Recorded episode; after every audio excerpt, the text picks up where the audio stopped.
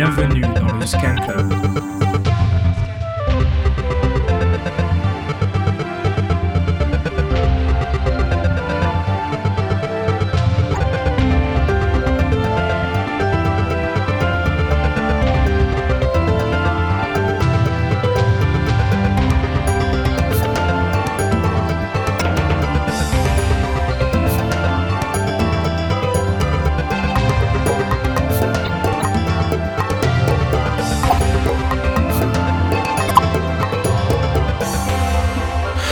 Bonsoir à tous et bienvenue dans le Scan Club, l'émission qui scanne les musiques actuelles sur Radio Grenouille ou, et même sur Radio Tétard. Non, pas encore, pas encore. À mes côtés pour présenter cette émission, Charlotte, comment ça va Charlotte? Ça va bien et toi? Bah ouais, très bien. Et également Val, salut Val. Bonjour. Alors aujourd'hui, on aurait pu avoir, on aurait dû avoir Guillaume qui, qui aurait dû faire son grand retour, mais il a été embauché, vous savez où? Chez Radio France. Alors ça c'est vraiment un- Chez la concurrence. quoi. chez la concurrence incroyabilité. Il y a un an il était à Radio Grenouille, maintenant il est à Radio France. C'est le mangeur à tous les râteliers, celui Exactement. Nous, il nous laisse à Marseille. Ah, c'est beau. Moi, Bon, je préfère après- être à Marseille. Ouais, Sans- et surtout il, il répare les machines à café à Radio France. Ah, c'est hein, il faut le dire aussi. Ce soir dans le Scan Club, on reçoit Yves Jolivet. Bonjour Yves. Bonsoir. Bonsoir, ouais, effectivement. Yves Jolivet, vous êtes fondateur et directeur du Mot et le Reste, une maison d'édition marseillaise connue notamment pour ses livres sur la musique. On en parle juste après un premier morceau que va nous présenter Val. Ouais, donc euh, c'est le premier morceau de l'année du Scan Club, donc ça se devait Ouais. d'être un gros morceau de scanner. Donc on va écouter le groupe d'ovnis parisiens euh, sorti de nulle part, Bruce Falcon, et leur nouvelle chanson Lander IDL. Ideal. Je sais pas comment on dit.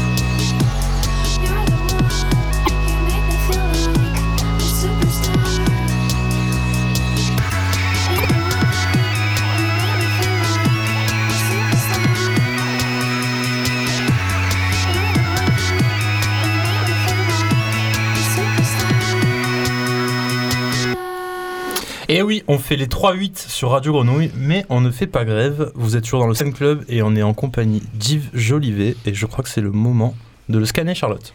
Oui, alors, ben, bonjour, rebonsoir Yves Jolivet. Donc, vous avez fondé la maison d'édition Le Mot et en 95 et vous êtes entre autres spécialisé dans les essais et biographies euh, musicales. Et parmi les parutions les plus connues, enfin, moi que je connais en tout cas, il y a l'histoire déjantée de la Hacienda au Comment couler un club de Peter Hook, membre de New Order et aussi l'un des propriétaires euh, du lieu mythique de Manchester. Il y a Girl in the Band, l'autobiographie de Kim Borden. Et bien sûr, les deux tomes de l'histoire du rock à Marseille qui regroupent 60 ans de guitare plus ou moins accordés. Enfin, je cite quatre livres sur 250 à peu près en livres musicaux. Je pense que c'est un peu plus aujourd'hui. Pardon, il faut que je revoie mes chiffres. Et euh, bah, qu'est-ce qui vous a donné envie de monter de cette maison d'édition à Marseille et en 96 Parce que vous êtes breton, si je me suis pas plantée. Oui, absolument. Bah, il s'avère tout simplement dans la fin des années 80, euh, j'avais du temps. Enfin, j'étais plasticien et euh, j'ai fait le déménagement d'un ami qui venait s'installer à Marseille déjà à ce moment-là. Euh, et puis, j'ai trouvé le lieu tout à fait sympa. J'ai continué mes activités de, de plasticien ici. Et puis, donc en 95, on m'a demandé de créer une maison d'édition parce que je faisais des livres d'artistes. Et euh, en fait, je demandais donc des mots à des poètes et je m'occupais du reste. Donc le mot le reste a débuté très, très simplement comme ça. Ah oui. Et puis, euh, ça a avancé pendant une dizaine d'années, à peu près comme ça. C'est-à-dire que j'ai vendu des bouquins qui rentraient dans les collections du Centre Pompidou à la tête euh, moderne ou des choses de, ce genre. Et il y a eu une accumulation d'ouvrages qui sont arrivés. C'était une association à ce moment-là. Et puis, euh, il y a eu de la poésie qui est arrivée de plus en plus. Et puis, il y a eu des essais qui sont arrivés, euh, là aussi de plus en plus. Et s'est posé assez rapidement le problème de qui fait quoi, comment. C'est-à-dire que j'étais habitué, moi, à tout faire tout seul. Et puis aller voir euh, tout simplement des galeries ou des lieux assez, euh, assez précis. Il s'avère que le monde de l'édition est beaucoup plus complexe. Donc j'ai appris au fur et à mesure euh, comment ça se passait, parce que faire un livre, c'est une chose, euh, rendre visible, c'en est un autre. Récupérer l'argent pour avoir des salaires, c'est encore un troisième problème. Enfin, etc. C'est tout un millefeuille comme ça qui s'est mis en place et euh, qui s'est résolu euh, au fur et à mesure des problèmes qui se posaient. Voilà, donc euh, euh, le mot le reste, ça a débuté paradoxalement non pas par de la musique, donc, mais de la poésie. Euh, il y a eu des essais.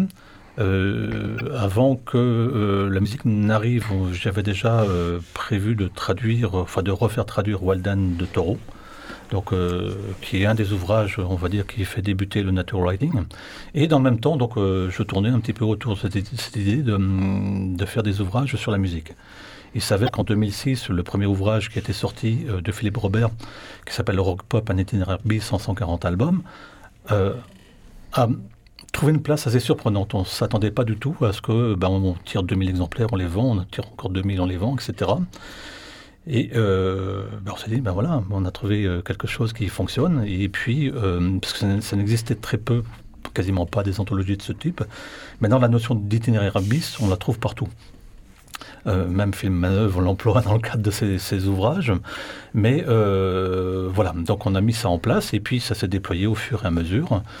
Dans un premier temps, euh, comme il fallait aussi trouver des auteurs français, c'était un petit peu compliqué à ce moment-là, il n'y avait quand même pas Internet. Donc j'ai fait d'abord des acquisitions de droits euh, à l'étranger. Mhm. C'est là que j'ai récupéré aussi euh, peut-être le, ben, le bouquin qui est vendu le plus au niveau de la musique, moi et le reste, qui est l'ouvrage de Geoff Henrik, qui était l'ingénieur du son des Beatles. Ah, je l'ai lu, il est, il est génial. Il est, mais, euh, ah non, mais je l'ai lu en anglais, je savais pas qu'il y avait une euh, traduction en fait, du coup. Ah ben voilà, Marseille parle à Marseille. Je vais, je vais l'acheter. C'est la friche. Mais euh, voilà, donc on a, on a fait traduire ce genre d'ouvrage et puis euh, c'est vrai que j'ai eu la chance du coup d'aller faire pas mal de signatures avec lui. Et c'est surprenant, quoi, parce qu'il était euh, derrière tout ce qui s'est fait de capital, parce que autant George Martin était plutôt dans la composition, dans les arrangements, lui était vraiment euh, au niveau de la qualité du son. C'est-à-dire comment je change de, la- de place de micro, euh, comment je bidouille, je fais des cut-ups euh, sur des bandes ou des choses comme ça. Et c'était absolument ahurissant, quoi. Voilà, et puis tout ça, ça s'est déployé, effectivement. Donc, euh, alors, je ne veux pas dire que je suis spécialisé dans les bassistes, mais euh, effectivement, Peter Hook, on en a fait trois.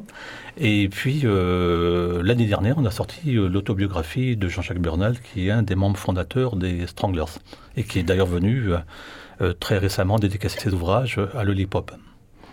Eh oui. C'était plein, noir de monde. Hmm. Euh, bah, on- Charlotte avait quelque chose à demander Non, non, non, je disais que ça m'étonnait pas que. Enfin, ça m'a étonné qu'ils viennent à Lollipop, mais ça ne m'étonnait pas que ce soit Noir Non. de Monde, ouais. Et ouais, ouais. Mais en fait, mais il habite dans le sud, il habite vers Montpellier, il me semble, euh, Jean-Jacques Bernal. C'est l'inverse, c'est de l'autre côté. En fait, il est, euh, bon, je peux le dire, euh, il a récupéré euh, la maison de ses parents, parce qu'en fait, Ouais. ses parents sont français, euh, et donc ils avaient une maison euh, à la frontière du Var. Donc il est là-bas. Alors c'est assez amusant parce que Précisément, peut-être, on peut dire Euh, non, je n'irai pas jusque-là. À Sifour. Son adresse. Voilà. Mais euh, donc, dans le, c'est assez amusant parce qu'il a fondé un groupe là-bas avec notamment le batteur des Yardbirds qui s'y trouve aussi. Ah bon? Donc euh, voilà, il y a une solide rythmique déjà et euh, ils embauchent toutes sortes de musiciens qui rappliquent dans le coin pour faire des concerts. Putain, vous connaissez tous les potins, en fait. Et ouais. Bah, pff, ils me disent un certain nombre de choses. Alors c'est vrai que pour revenir à Peter Hook, notamment, la complexité pour moi, c'est que je parle modérément l'anglais. Et Ouais. quand, bien, quand bien même lui-même maintenant est tout à fait à jeun, donc euh, on peut avoir des conversations urbaines, mais relativement étroites à cause de ça. Mais euh, Jean-Jacques Bernal est euh, francophone, donc euh, c'est vrai que c'est un plaisir là de, de tirer le fil sur énormément Et d'histoires. quoi. Mais d'ailleurs, vous avez des relations un peu privilégiées avec, euh, avec vos auteurs. euh, c'est... Enfin, moi, enfin, c'est quelque chose qui, moi, me... j'ai toujours vu, euh, j'ai toujours entendu parler d'un éditeur avec ses auteurs euh, qui Mhm. était un peu comme son psychologue, psychiatre. Est-ce que, vous, est-ce que vous entretenez des relations particulières avec. euh, Ah, c'est plutôt dans le, proche. dans, dans- dans le cadre, on va dire, de la littérature, dans ce cas. Ouais. Parce que euh, là, ça nécessite... Alors, il y a certains auteurs qui arrivent, euh, un petit peu comme Athéna, euh, beauté, casqué, tout est prêt. Euh, il peut arriver que des textes nécessitent un certain nombre de types de- d'arrangements. Et euh, sur la durée, oui, ça crée un certain nombre de liens avec euh, un certain nombre de personnes. Et euh, les échanges sont assez intéressants. Euh, pour la musique, c'est plus difficile. Enfin, en tout cas, je parle des autobiographies. Euh, au hasard, euh, je peux prendre John Desmore parce qu'on a eu aussi le batteur donc, des Doors qui a sorti son autobio chez nous. On fait partie d'un certain nombre, on va dire, de maisons d'édition qui ont acquis les droits en Italie, en Espagne, Mhm. en Angleterre, etc. Donc lui-même a fait des tournées. Euh, là-dessus. C'était un petit peu plus complexe d'ailleurs aussi pour, euh, bah, encore une bassiste, euh, celle de Sonic Youth, Kim Gordon, euh, parce que euh, elle voulait à ce moment-là euh, se faire rémunérer pour faire des prestations dans les librairies. Ah, c'est très américain, Ah, ça. voilà. ouais. Ça n'a pas du tout marché en France. Et au demeurant, donc, elle a essayé de faire la même chose en Angleterre. Ça n'a pas fonctionné non plus. Voilà, donc c'était très difficile de, faire, de la faire tourner. Et j'ai eu, par, euh, par exemple, aucun contact avec elle. On a plein de choses à dire et on va continuer en écoutant peut-être un morceau euh, que va Ouais. encore nous présenter Val. Oui, alors en fait, c'est on a reçu une carte postale sonore euh, de notre collaborateur Guillaume Mobster. qui n'a- Collaborateur. Ouais, qui n'a pas pu venir euh, derrière ce micro euh, dernièrement, puisque du coup il est à Radio France maintenant, comme on l'a dit. Euh, ça nous vient directement de Londres, de l'Angleterre déclassée et ruinée par le libéralisme. C'est un groupe qui s'appelle Ike Vis. Euh, c'est composé de plusieurs membres de différents groupes hardcore défunts et c'est un parfait mélange entre Minor Threat et Oasis. Vous allez voir, on écoute Talk for Hours.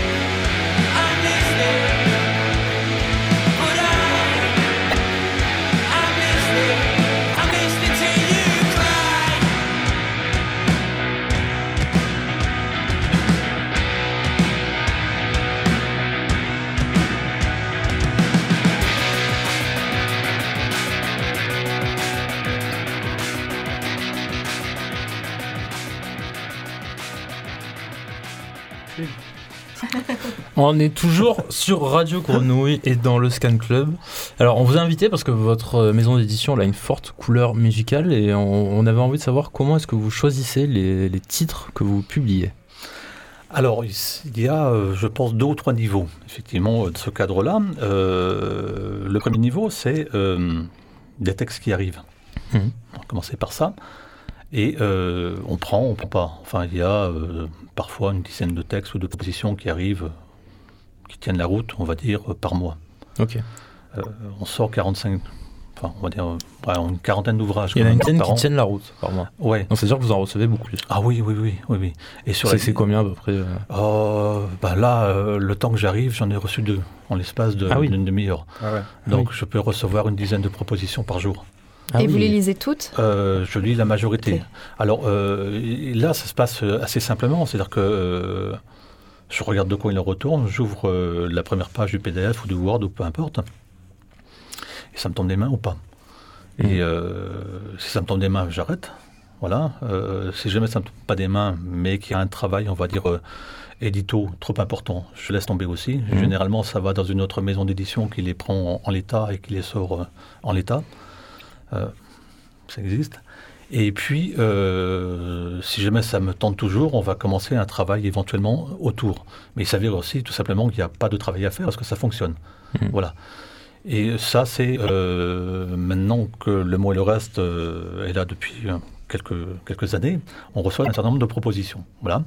Et puis, bah, il y a des auteurs avec lesquels on bosse depuis plusieurs années. Je pense notamment à Steven Gesovani, avec lequel on a fait une, une bonne dizaine d'ouvrages sur des thématiques diverses et variées, qui sont la Mhm. contre-culture notamment, mais aussi euh, des ouvrages sur euh, Ella Fitzgerald ou euh, Frank Sinatra.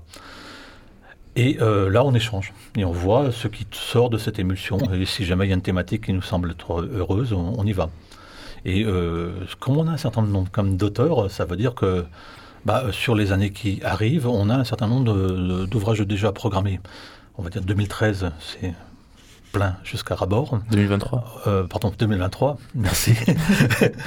et euh, 2024, eh ben, on est déjà en train de remplir, de remplir le planning. Et d'ailleurs, ça, ça met combien de temps à, sortir un livre? Oh, Entre le moment où vous, recevez le manuscrit et il sort Entre 9 mois et un an. 9 mois et un an. ouais. C'est une- Ok. Bah, c'est le travail qui est nécessaire parce que euh, on est aussi dans ce qu'on appelle euh, un chemin de fer au final dans le monde du livre. C'est-à-dire que tout à l'heure je disais que c'est bien plus complexe que ça. Enfin, il y a une intention, il y a un texte qui arrive, mais un texte c'est pas encore un livre. Mm, mm. Ça veut dire que euh, on va travailler là-dessus d'un point de vue typographique, on va travailler en vérifier toutes les dates, enfin, etc. Euh, vérifier les métriques, enfin, la phraséologie, etc. Ça, c'est une première chose, mais euh, c'est fait en interne. Ensuite, il y a, quasiment dans le même temps, la nécessité de faire des avis de parution, ce qui est là. Et euh, ces avis de parution vont transiter chez euh, notre diffuseur-distributeur qui est Harmonia Mundi. Mais ça, c'est quasiment, on va dire, entre 6 mois et 9 mois. C'est valable pour tous les éditeurs de France et de Navarre, ce genre de, de choses. Ça veut dire qu'on donne un numéro d'ISBN, que les bouquins vont commencer à rentrer dans les tuyaux euh, de, des grandes enseignes de type euh, Amazon ou euh, la FNAC, voire euh, libraire.com. Et puis, à partir de là, donc on va avancer les choses. Mais ça veut dire que aussi trois mois avant la parution, bah, le bouquin est quasiment prêt pour partir à l'impression. Là aussi, on a besoin de temps parce que chez l'imprimeur, on n'est pas les seuls. Mm. Et puis, euh, donc, ça arrive, ça repart ensuite chez, euh, chez tous les libraires. Voilà, ça, c'est euh, c'est un travail vraiment, vraiment important. quoi. C'est pas quelque chose qu'on peut faire tout seul. Charlotte. Et euh, moi j'avais une question. On a parlé des livres qui viennent à vous. Mais Mhm. est-ce que vous, vous allez les chercher? Est-ce que vous allez, euh, je sais pas, euh, comme euh, les bookers au, au Transmusical, est-ce que vous allez à Francfort récupérer des, des droits de traduction? Enfin, est-ce que vous allez dans des festivals? je- Comment vous faites vos, votre repérage? Vous en faites un peu? Ah, je l'ai eu fait pendant longtemps. Ouais. Euh, bah, je suis allé à Francfort. Mais euh, maintenant, avec Internet, c'est tellement simple. En fait, Euh, il suffit d'aller sur n'importe quel site d'une maison d'édition qu'on connaît pour savoir de quoi il retourne. Mais il s'avère qu'aujourd'hui, euh, le mot il reste par élimination. hein. Il reste plus, de moins en moins de maisons d'édition qui fonctionnent beaucoup sur de la musique. On est très très peu.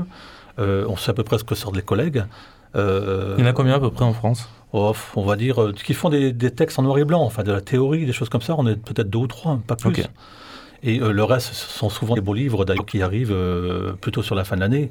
Mais dans Ouais. le cas de ces beaux livres-là, il y a aussi bien des choses sur le skateboard que les dernières maisons ont tendance, que, que les grands groupes qui fonctionnent. Et puis, euh, c'est un peu l'hamster, hein, Mhm, ce genre de- mhm, mhm. d'histoire, quoi. Mais je le fais de moins en moins parce que de toute façon, enfin, en fait, au niveau de la musique, il s'est passé une chose aussi que je trouve assez, assez singulière, c'est que euh, quand on cherche des textes notamment sur la théorie, qui sont souvent des textes anglo-saxons, on s'aperçoit qu'ils sont très ethnocentrés.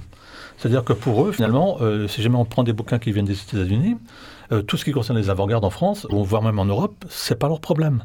Euh, L'Angleterre, c'est euh, c'est une île. On- Mhm. ils ont tendance aussi à refermer les choses sur euh, leur point de vue. Et puis, je me dis, mais mince, on a quand même un certain nombre d'auteurs qui tiennent la route, ou voire tout simplement des auteurs à créer en, en France.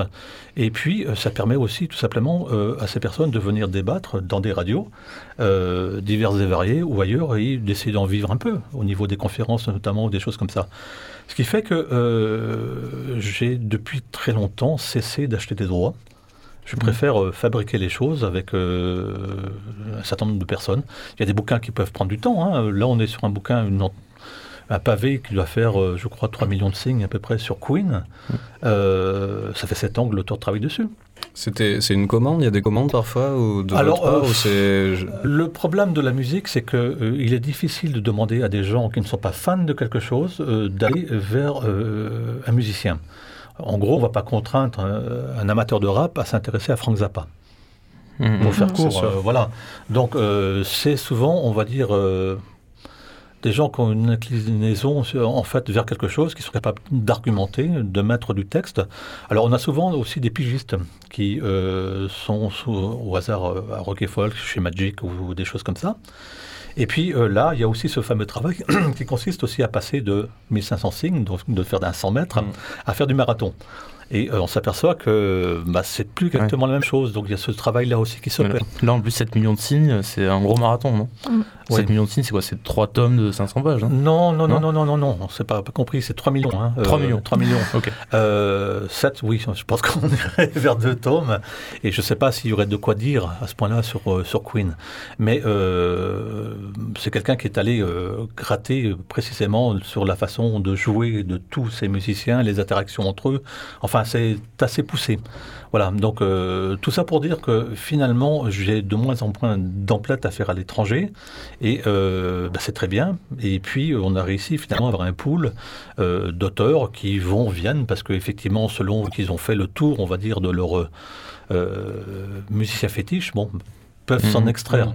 Voilà. Et puis, mais aujourd'hui, finalement, on va des musiques savantes, finalement, donc des musiques qu'on pourrait qualifier de sérieuses, quoique aujourd'hui, on travaille maintenant aussi sur du néoclassique, c'est encore tout à fait différent, où il n'y a quasiment pas de différence, là aussi, paradoxalement, avec euh, tout ce qui concerne, euh, on va dire, la, techno. C'est quasiment les mêmes. Et puis, euh, bah, on va se retrouver avec des ouvertures vraiment assez conséquentes. Mais ce qui est assez amusant, c'est que quand on allait encore au salon livre avant le Covid, bah, on réunissait tous ces gens-là ensemble qui euh, souvent bon, vont du heavy metal, effectivement au jazz. Et s'il y a bien quelque chose sur lequel ils s'accordaient tous, c'est sur les Beatles. Oui. C'est peut-être le seul groupe qui, fait, on va dire, euh, euh, l'accord tacite de chaque individu. Ils ont tous quelque chose à dire sur ce groupe. Alors, on vous, on vous a demandé de, de- de venir avec quelques morceaux. On en a choisi deux. On va, on va peut-être en, en passer un premier et, et vous nous le présentez après. Allez, papy, merci. うん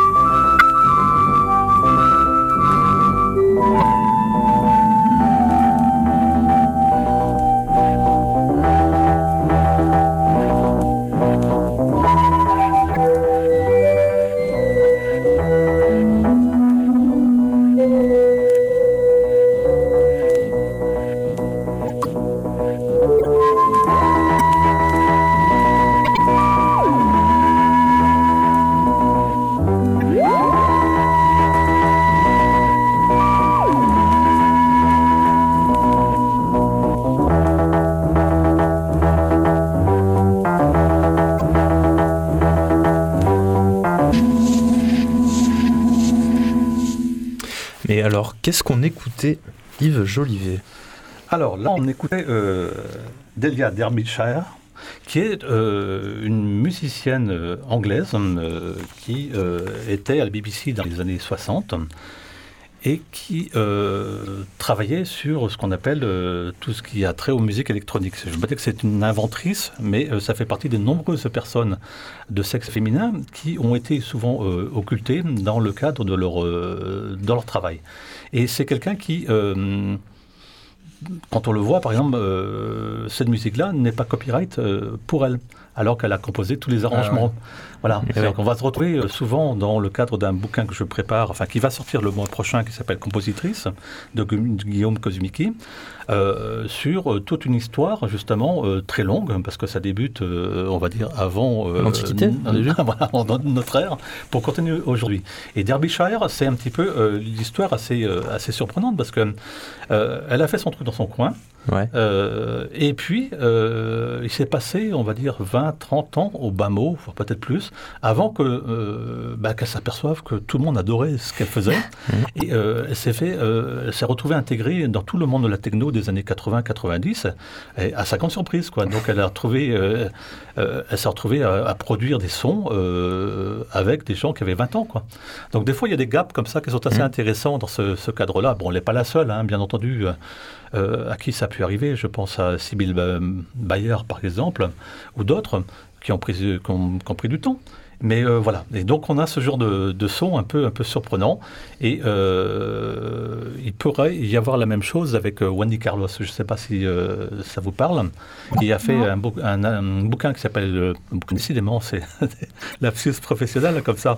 Qui fait un, un album qui s'appelle Switches on Back qui euh, a fait un tabac dans les années 60. C'était une des principales inventrices au niveau sonore de ce qu'on appelle le MOOC, les fameux synthétiseurs qui Mhm. étaient grands comme des armoires. Ouais, ouais.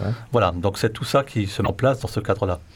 Alors, vous nous avez un petit peu devancé parce qu'on allait justement euh, vous parler euh, de votre, de votre prochaine sortie, compositrice, l'histoire oubliée de la musique de Guillaume Kosmicki. Est-ce que vous pouvez nous présenter un peu l'idée de, de ce, de ce livre? Alors, euh, quand on parle de projet, par exemple, là, c'est quelque chose qui date de plus de 10 ans. Ah oui. C'est-à-dire qu'on tournait autour de ce projet-là, euh, parce que Guillaume avait commencé à préparer. euh, Guillaume est euh, musicologue et conférencier. C'est le cinquième bouquin, je crois qu'on fait ensemble. Et c'est un des initiateurs des free parties, hein, notamment dans le sud de la France. Et puis un jour, il est parti en Bretagne avec sa yourte et puis il est resté là-bas. Ah, il a fait l'inverse, le trajet inverse. Euh, Voilà. et euh, mais ils sont nombreux, hein, euh, ceux qui étaient ici, qui sont partis là-bas. La vie Ouais. est plus tranquille. J'en connais, j'en connais. Voilà. Et euh, on a commencé à débattre là-dessus, et puis ça a avancé. Alors Guillaume a pris du temps, il a fait trois autres bouquins entre-temps, enfin, euh, sur les musiques savantes. Et puis, euh, voilà, donc ça s'est fini cette année avec euh, ce travail qui euh, mettait en abîme, effectivement, un certain nombre de compositrices. Tandis que quand je dis compositrice, ça veut dire que euh, on est là dans, euh, dans la sphère de la musique écrite. Ah oui. C'est pour ça que ça ne porte pas sur euh, notamment un certain nombre de musiciennes ou chanteuses pop. Oui. qui souvent sont des interprètes, Mhm. même si euh, je ne sais pas si vous avez envisagé de passer tout à l'heure Nina Simone. On va Euh, l'écouter ensuite. Se ouais. retrouve dans ce cadre-là. Par exemple, Nina Simone, la quasi-totalité de sa carrière, hormis, je crois, quatre chansons Mhm. euh, qu'elle a composées, ce sont des interpré- interprétations. Mais néanmoins, voilà, elle a un style musical qui fait que.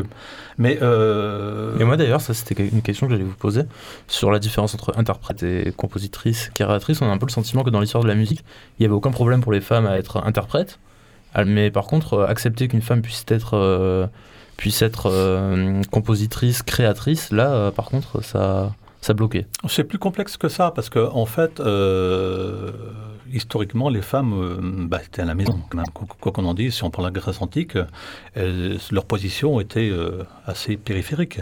Mm. Euh, si on prend la Rome antique, c'est pareil. Si on prend, ça commence à bouger un peu au Moyen Âge, avant qu'un certain nombre de conciles euh, les ramènent de nouveau à la maison. C'est- très très compliqué cette histoire. Euh, et ça va être comme la Renaissance, qui est quelque chose d'assez euh, impressionnant au niveau de la création, et notamment des arts plastiques ou de l'architecture, c'est les hommes. Les femmes euh, étaient là aussi euh, mises, à l'écart. Euh, on va retrouver peut-être une compositrice absolument fascinante au 11e ou au 12e qui s'appelle Hildegard von Bingen, mais elle s'en est sortie parce qu'elle était dans un béguinage, c'est-à-dire qu'elle était hors du monde. Voilà, donc c'est pas évident. Et le 19e siècle, sur lequel on va se dire, ça y est, les cantatrices sont partout, ça va cartonner, bah, c'est pas aussi simple que ça, parce que c'est dans le même temps euh, euh, l'arrivée, euh, comme par hasard, des apparitions de la Vierge Marie. Effectivement, on allait encore de nouveau donner une image de la femme qui Mhm. n'était pas celle qu'on devait voir sur les estrades. Ouais, ouais. Voilà. Et euh, le 20e siècle, eh ben, c'est encore pire. Donc, Ah oui. on, euh, Elles sont usurpées. Ah, on, leur que le pique leur, 19e. on leur C'est- pique leur boulot. Enfin, il y a... enfin, est-ce que, par exemple, là, c'est compositrice oubliée, mais est-ce qu'on peut parler aussi de compositrice usurpée Enfin, par exemple, dans l'art visuel, où les artistes sont beaucoup appropriés le travail de leur muse, qui était en fait bien plus que de leur muse. Est-ce que là, il y a des, aussi des, des compositrices qui se sont vues leur boulot pillé euh, par les hommes, entre guillemets? Est-ce que dans ce livre, en tout cas, il y en a euh, En allant jusque-là. Il y a des, euh, des femmes d'eux, je pense notamment à Mendelssohn, qui a récupéré un certain nombre de, de choses écrites par sa sœur. Il y a Malheur aussi, non? Christophe Malheur. Al- Alma Mahler, c'est encore une, une autre histoire, mais elle, elle avait un, un tempérament suffisamment fort pour pouvoir Ouais. s'en sortir. Mm. Mais euh, le problème là aussi qui se passe, c'est que on peut faire des choses, c'est comme dans les livres, on peut faire des, des textes. Après, il y a ce qu'on appelle la postérité. La postérité, c'est souvent des musicologues. Or, les musicologues sont tous des hommes. Mm. Et à un moment donné, quand il s'agit de créer la notion de musicologie en Allemagne euh, au 19e, si je ne m'abuse, bah, ils vont commencer par des compositeurs allemands, qui sont tous des génies. Et effectivement, donc ils vont en prendre au fur et à mesure autour, qui sont eux aussi des génies. Donc dans ce milieu où l'air est relativement rare, il n'y a pas de place pour les femmes. Mhm. Voilà, donc ça se passe aussi comme ça, ce qui fait qu'au bout d'une centaine d'années, si jamais vous n'êtes pas joué, si jamais vous n'êtes pas interprété, vous n'existez pas. Se passe aussi euh, un corollaire euh, assez simple, c'est que quand je- on parle de compositrice, euh, c'est aussi un milieu dans lequel les gens vont avoir de la création. Ça veut dire qu'il y aura éventuellement des chefs d'orchestre ou des choses comme ça. Sauf que, ben, encore aujourd'hui, je crois que c'est quand même de l'ordre de 20% pour les femmes. Mhm, mhm. Donc c'est c'est difficile, euh, ce genre de, de choses. Le, le livre d'ailleurs finit sur des synthèses qui ont eu lieu, je crois, c'était euh, à la Philharmonique de Paris euh, il y a un an ou deux, euh, sur euh, là où on était, donc euh, l'état de la musique en France par rapport à, aux musiques savantes notamment, et quelle était la position ou le statut des femmes là-dessus? Ben, ma foi, si on en trouve entre 25 et 30 euh, pourcents, euh, Mm, mm, on mm. est content. Alors, je crois que maintenant, euh, pour les auditions, ils ont instauré euh, à l'aveugle. Les femmes auparavant. Et effectivement, ça a permis euh, à beaucoup de, de femmes, Ouais. d'estropiés ou de noirs, tout simplement aussi, euh, enfin les minorités, hein, pour faire court, euh, d'être jugées tout simplement sur leur talent. Donc ça fait bouger les choses. Après, euh, dès lors où on se retrouve euh, effectivement sur des, li- des lieux relativement exposés, comme des jeux d'orchestre, c'est moins simple. Bah, on continue, on va peut-être écouter euh, bah, justement Une femme et une noire avec euh, Naina Simone. Et on en parle juste après.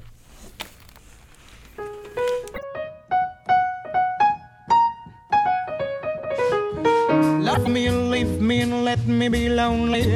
You won't believe me, but I love you only. I'd rather be lonely than happy with somebody else. You might find the night time the right time for kissing. Nighttime is my time for just reminiscing, regretting instead of forgetting with somebody else. There'll be no one unless that someone is you.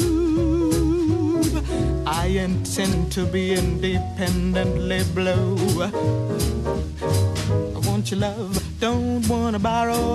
Have it today to give back tomorrow. Your love is my love, there's no love for nobody else.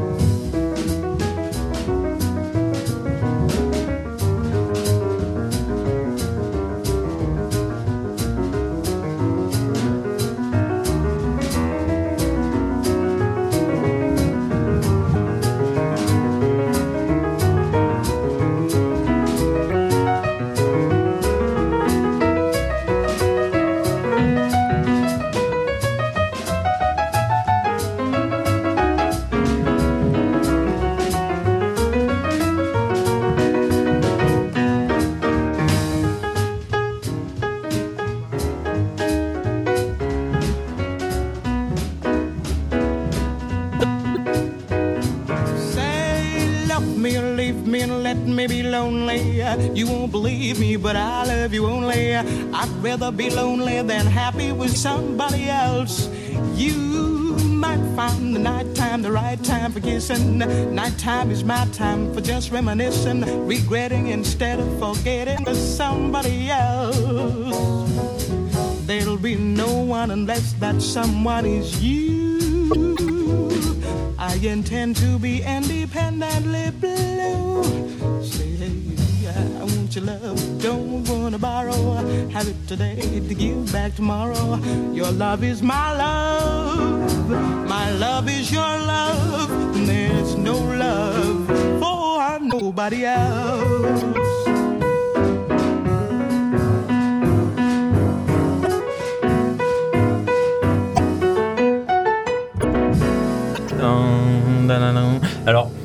J'ai complètement oublié de vous dire, mais hier matin, je me suis posé et devinez quel poids je faisais.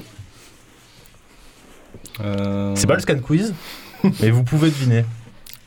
C'est quoi la bonne réponse C'est une année rock Non, c'est pas une année rock, non, je, je, je pesais pas 1978 kilos. Je sais pas. 88.8 Waouh. Non, c'est Et oui, c'est ce qui s'appelle avoir un physique de radio.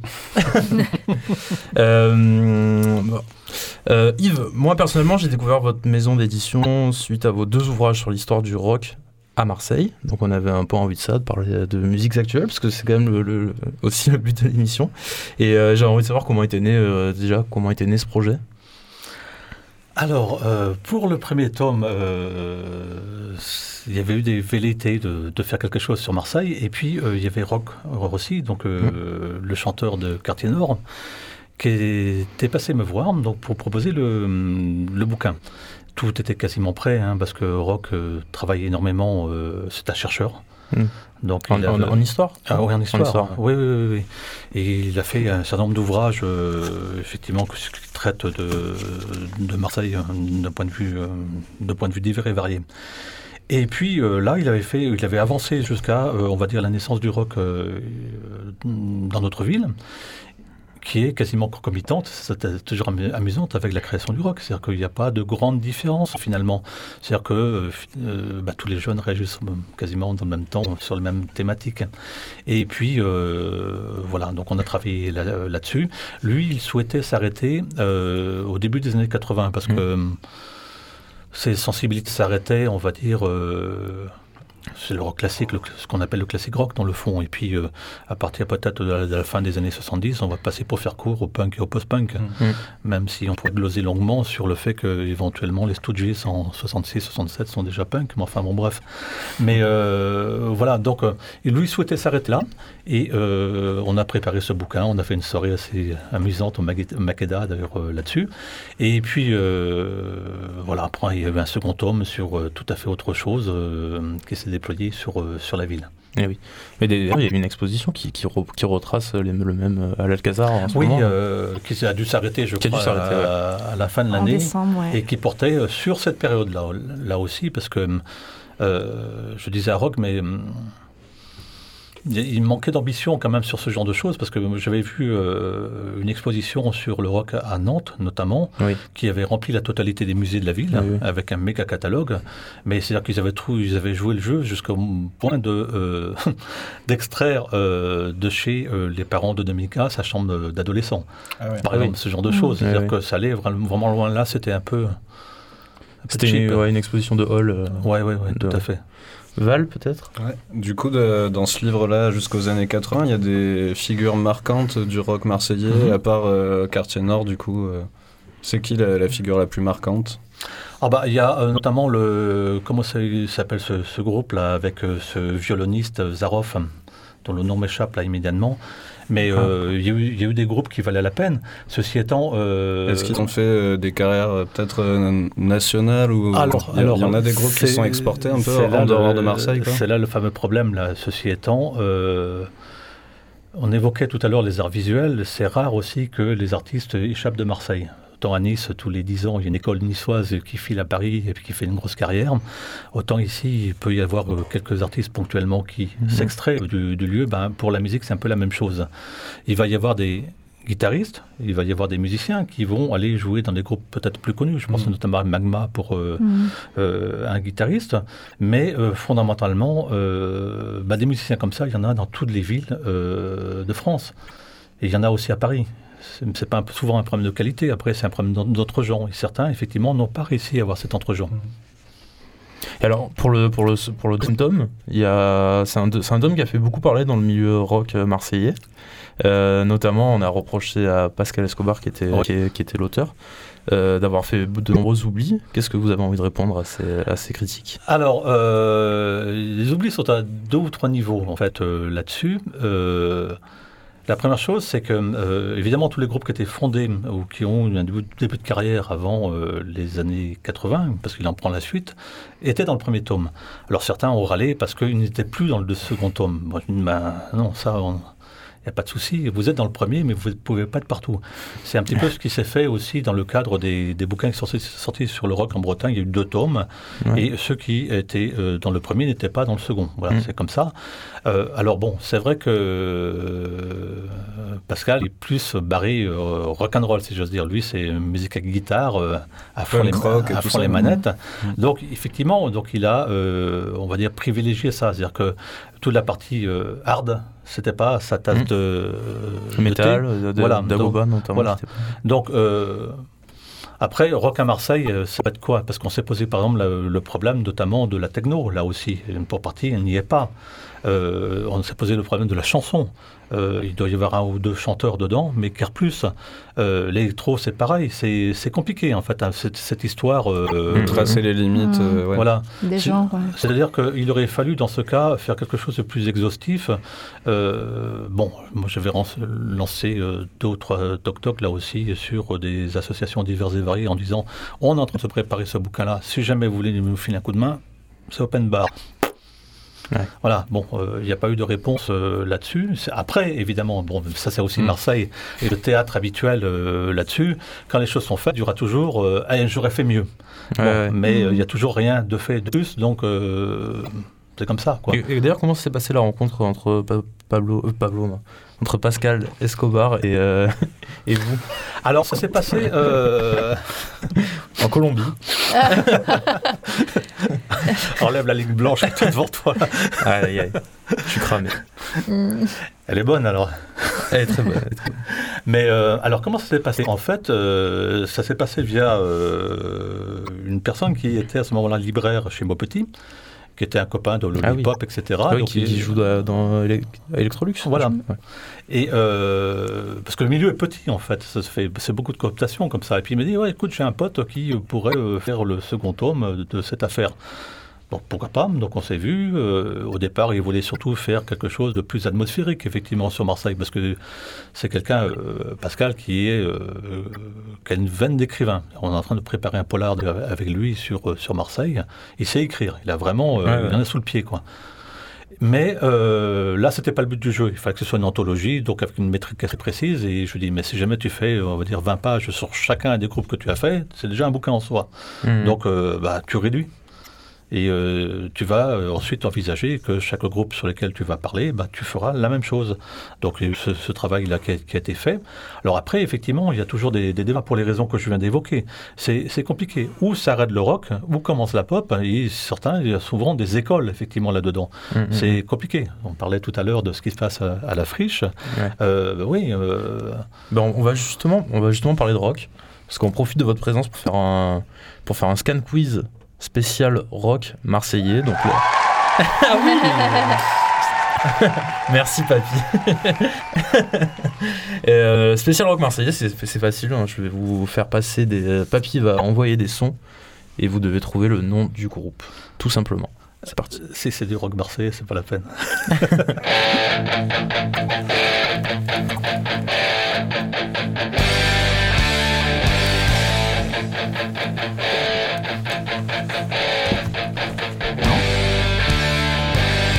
S'éclipse lentement sur la terrasse en rougeoyant.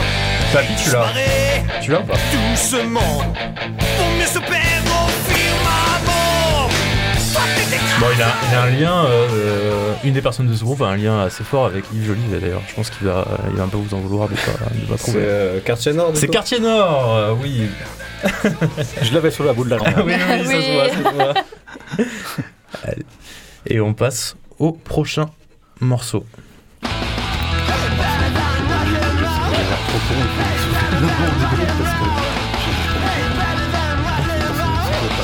C'est- on- on joue c'est pas grave, vous n'êtes pas la, la seule victime. C'est pas Neurotic Swinger Non. Non euh, La voix, tu reconnais pas la voix? C'est quoi C'est les 8 Pinks? Non. Ah, Doled Les Gazolaises Wow. Et oui. Groupe où il y avait, où il y avait Pachuco, qui, Pascal, qui, euh, qui jouait également. Et allez, on continue, on passe au prochain.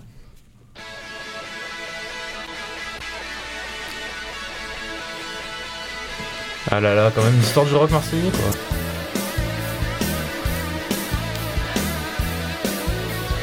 Catalogue? Non, Là, on est là, on a un- c'est un peu plus vieux. C'est devenu le nom d'une salle à Marseille d'ailleurs. Ah, Atomica Leda Atomica, et oui, Là, je connais pas. Je connaissais pas. avec euh, le morceau Marseille bouche de vieille. Quand je, je- je disais que j'ai eu un groupe qui a été important effectivement pour Marseille dans le domaine du rock, c'est c'est bien eux. Oui, Ça, pendant très longtemps, enfin, quand on allait à la plaine, c'était automatiquement euh, les Atomica qu'on croisait euh, Et ouais. et les musiciens divers et variés. Absolument, oui. oui. Il y avait un, il y avait un autre euh, groupe important aussi dans l'histoire du rock marseillais, Et on l'écoute maintenant. Alors attention, le son il est, il est un peu pourri, je suis désolé Ah papy. bah, Désolé les auditeurs.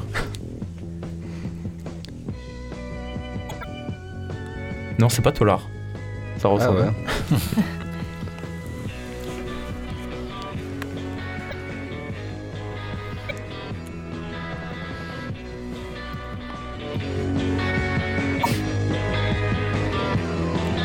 Papy il pousse à fond là. Et Eh ouais, désolé. La culture, euh, culture rock marseillaise, Ça date zéro, de quand ça Ça c'est euh, Top deux ça c'est fin 70 début 80. C'est très bien d'ailleurs. Cowboys from Outer Space. Non. Non non, c'est pas les cowboys. Ah, c'est Je c'est- sais c'est le, pas. c'est le nom d'un produit chimique. Strat. Nitrate euh, Nitrate était marqué souvent euh, dans les rues de Marseille apparemment. Et oui, d'ailleurs, le- le, groupe s'est refondé, euh, enfin reformé d'ailleurs à la parution du premier ouvrage pour faire un concert à la Mekeda. Eh oui oui, j'ai- vu les images aujourd'hui. Et euh, ça avait été euh, quelque chose Eh d'assez ouais. surprenant, parce qu'ils se tiraient la bourre, effectivement, notamment avec Quartier Nord. Et oui. Et euh, ils, Ah, ils, se, ils battaient, enfin les fans se battaient. et Ah tout, oui, oui, oui, oui, oui. Ah ça, a ouais. été, Ouais, ça- ouais. ça restait encore tendu, hein, même à ce moment-là, parce Même que... euh, au Ah Makeda ouais, même. Bah euh, oui, parce que en, en fait, il y en a un qui a gagné dans le fond, hein, disons-le clairement, c'est Quartier Nord qui Mhm. a continué, et euh, Nitrate qui avait aussi, euh, on va dire, son histoire. hein, c'est quand même Mhm. des sacrés, euh, on va dire, personnages. Eh oui. Bon, bah la vie les a happés. En fait, ils n'ont pas réussi à continuer aussi solidement que que Quartier Nord. Mhm. Et donc il y a eu cette reformation. il y avait notamment les Wild Child aussi qui s'étaient reformés. Mais bon, sur le trio, il restait le guitariste. Mais- mais- donc Bah d'ailleurs, on va écouter une petite archive euh, FR3 qui présente euh, Nitrate, justement, avec leur mauvaise réputation. Les du rock français, Nitrate et c'est eux qui le disent, ont mauvaise réputation. Cela ne les empêche pas de jouer bien et juste. Dans le milieu du rock, on les considère du reste comme l'un des meilleurs groupes de la région dans leur style. Dans leur style, hein. précis style, quand même. Et on passe, euh, on passe au prochain morceau.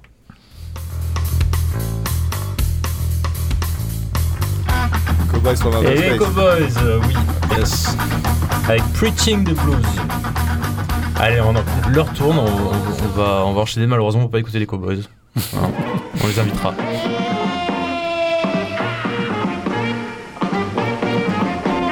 Depuis ce matin, à mon réveil, je suis comme un volcan, ivre de printemps et de soleil. Je suis comme un volcan. Fernandel. De tous mes Eh non, c'est pas Fernandel. Allez, je vous dis, c'est c'est celui, qui couvre, je crois, le, le- le premier tome. C'est Rocky Volcano.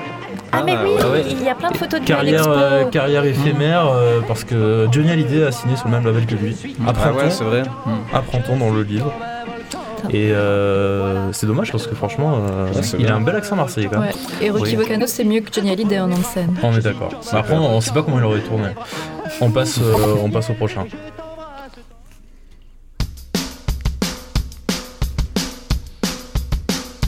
Allez, vous l'avez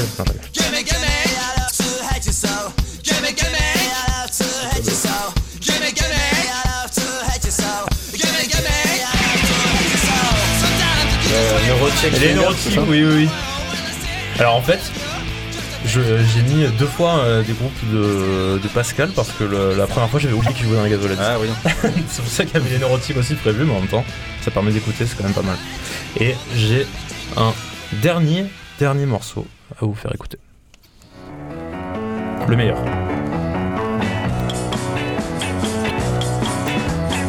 Tu es très belle, toujours tu riais, tu t'habilles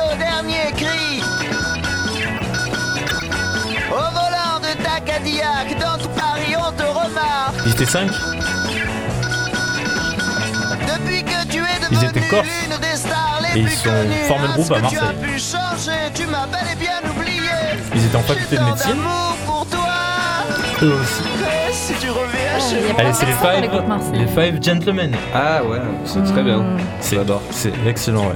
D'ailleurs, ils étaient en fac de médecine comme un autre groupe euh, culte, maintenant, qui est devenu culte marseillais, qui s'appelle Martin Dupont. Et Martin Dupont, ils vont jouer euh, ce samedi. Alors, je sais pas si Martin Dupont, ils sont dans. dans ils les- sont dans le deuxième tome. ils sont dans le deuxième tome, ouais. Mm. Peut-être que ça vous avec eux parce qu'ils commencent au, ils commencent au 80. Absolument. oui, oui. Mmh. Et euh, on va écouter un, un morceau. Et est-ce que vous connaissez un peu l'histoire de Martin Dupont? Je sais que c'était complexe parce que, euh, notamment, la bassiste est venue à plusieurs reprises euh, nous voir pour faire changer un certain nombre de choses. Et oui, c'est ça. Parce que dans, euh, dans la bio, parce que effectivement, avant tout, c'est le principal compositeur qui a tiré la couverture à lui, si je ne m'abuse. Et il y Alain, avait- Alain Séguir. voilà, il y avait un certain nombre de choses donc à aménager. Mais Bon, moi, moi, il me semblait qu'il y avait ce qu'on m'a dit. Ce que, ce que Martin Dupont m'a dit même. Hmm. C'est que euh, dans le livre. Ah non, c'était pas Martin Dupont. Enfin, je sais pas. On, euh, on m'a dit que dans le livre, euh, Brigitte ou Véronique. Oui, Brigitte, Brigitte. Balian ou Véronique Loa Brigitte Balian. était présentée comme euh, groupie du groupe alors qu'elle faisait partie intégrante du groupe. Ah mais ça, c'est- ça, ça a été viré ça, parce que Ah. nous on se basait en fait sur un certain nombre d'informations qui étaient données à Pascal via les gens qui l'avaient interviewé. Ouais. Alors on revient toujours à la même histoire en fait là-dedans qui est toute la vérité et rien que la vérité, tout au moins ce dont je me souviens. Mm. Euh, les groupes de rock ayant consommé un certain nombre de, de- de substances, effectivement la mémoire peut être relativement courte ou biaisée. Donc Mm. voilà, en tout cas, c'est ce qui était arrivé euh, là-dessus. Elle, euh, bah, ma foi, ce que je demande généralement, c'est que les groupes reçoivent effectivement euh, leur fiche signalétique. C'était pas ce qu'elle souhaitait voir euh, là- là-dedans, donc on l'a aménagé. Ok. On écoute un, on écoute un petit peu?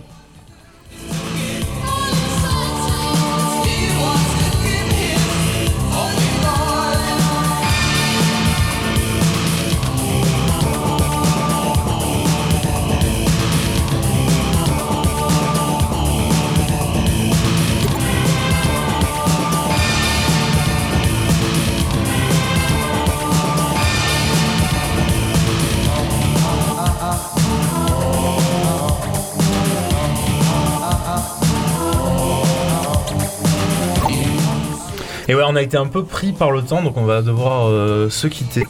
Donc euh, merci beaucoup Yves euh, d'être venu euh, passer euh, ce moment avec nous, c'était très sympa. Merci de m'avoir invité. Merci Charlotte, merci Val, merci, Merci Nico, beaucoup merci. Papy. Merci Pierre. Le, le Scan Club c'est terminé, vive la grève et à vous la belle de mai.